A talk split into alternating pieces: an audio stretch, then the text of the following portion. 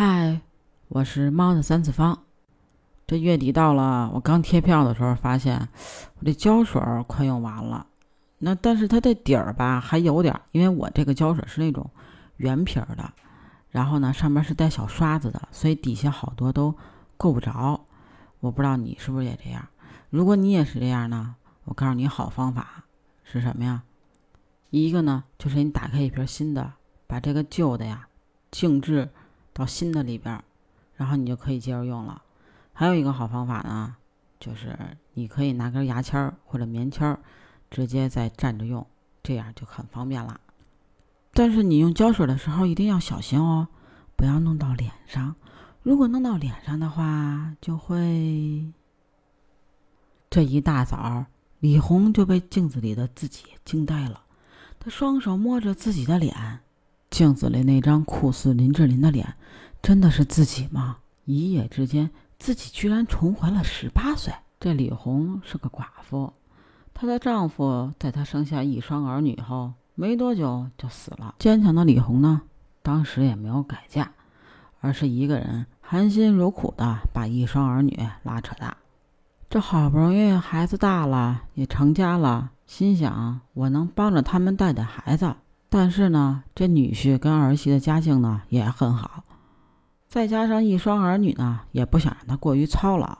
虽然外地工作的儿女每月都会给李红打钱，但是人毕竟不在身边，这心里也空落落的。平常就自己，他也无聊，那咋办呀？总得找点事儿干呀。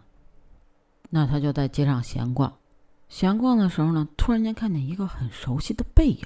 终于在超过那个男子的时候，看清了男子的容貌。那张酷似道明寺的脸，简直跟李红死去丈夫的脸一模一样，这让李红无法按耐心中的冲动，悄悄地尾随了过去。一番打听之后，才知道这个男子叫赵三，大学刚毕业没多久。不知道是不是因为自己这么多年单身，这李红心中居然升起了爱慕之情。之后的几天，李红每天都暗中跟踪赵三，但是每次回家照镜子，看见自己满是皱纹的脸庞，心中总是感叹不已。这股爱慕的冲动在他心中越来越难以压抑。这天，李红鼓动了半天的勇气，想找赵三表白，但见面的那一刻，他始终没有勇气向他表白，最终掩面逃走了。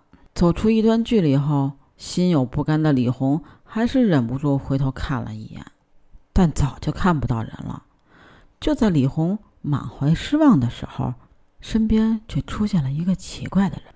他双眼直勾勾地盯着李红，问李红：“你想拥有这段感情吗？”李红见心事被人戳破，就想快步地走开，但这个时候，这个男人一把拦住了李红，随后他从口袋中拿出了一个小瓶子。这个啊，神秘胶水儿，只要你睡觉前把它涂抹在脸上，第二天你就会重回青春，这样你就可以和那个小伙子在一起了。想到能和赵三儿在一块儿，李红竟鬼使神差的接过了胶水儿。而等他回过神儿的时候，神秘男子已经不见了。回到家后，李红仔细观察了这瓶胶水儿，除了写了“青春胶水”四个字外，剩下的几乎跟普通的胶水一模一样。李红本来想丢掉的，但诡异的是，脑中似乎有一个声音催促着他，让他赶紧使用这瓶胶水。最终，李红还是没忍住想跟赵三在一起的欲望，把胶水涂抹在了脸上。第二天，他居然真的变年轻了。之后的一段时间里，李红每一天都会精心打扮一番。就想着能够跟赵三儿偶遇，偶遇的次数多了，这慢慢也熟络了起来。两人很快就坠入了爱河，李红终于也得到了满足。每次看见赵三儿，就像看到了自己年轻的丈夫一样。可好景不长，三个月后的一天晚上，李红脸上的皱纹再次跑了出来，他又变回了老妇人的模样。可为了保住他跟赵三儿的爱情，李红给赵三儿打电话说。有急事儿，必须得回老家待几天。可实际上，他每天都在第一次见到神秘男子出现的周围转悠，希望能再次遇见神秘男子。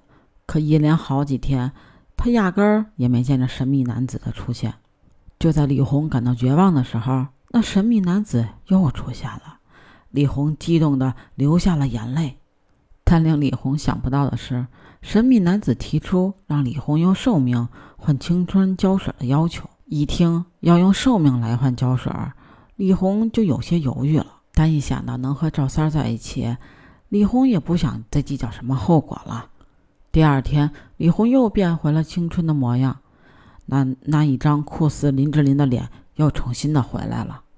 他又开始跟赵三儿过起了没羞没臊的恩爱生活。但让李红没想到的是，这次胶水的功效居然只维持了一个月就失效了，而且这次自己变得更加苍老了。看着自己苍老的容颜，李红才明白神秘男子口中说的用寿命来换是什么意思。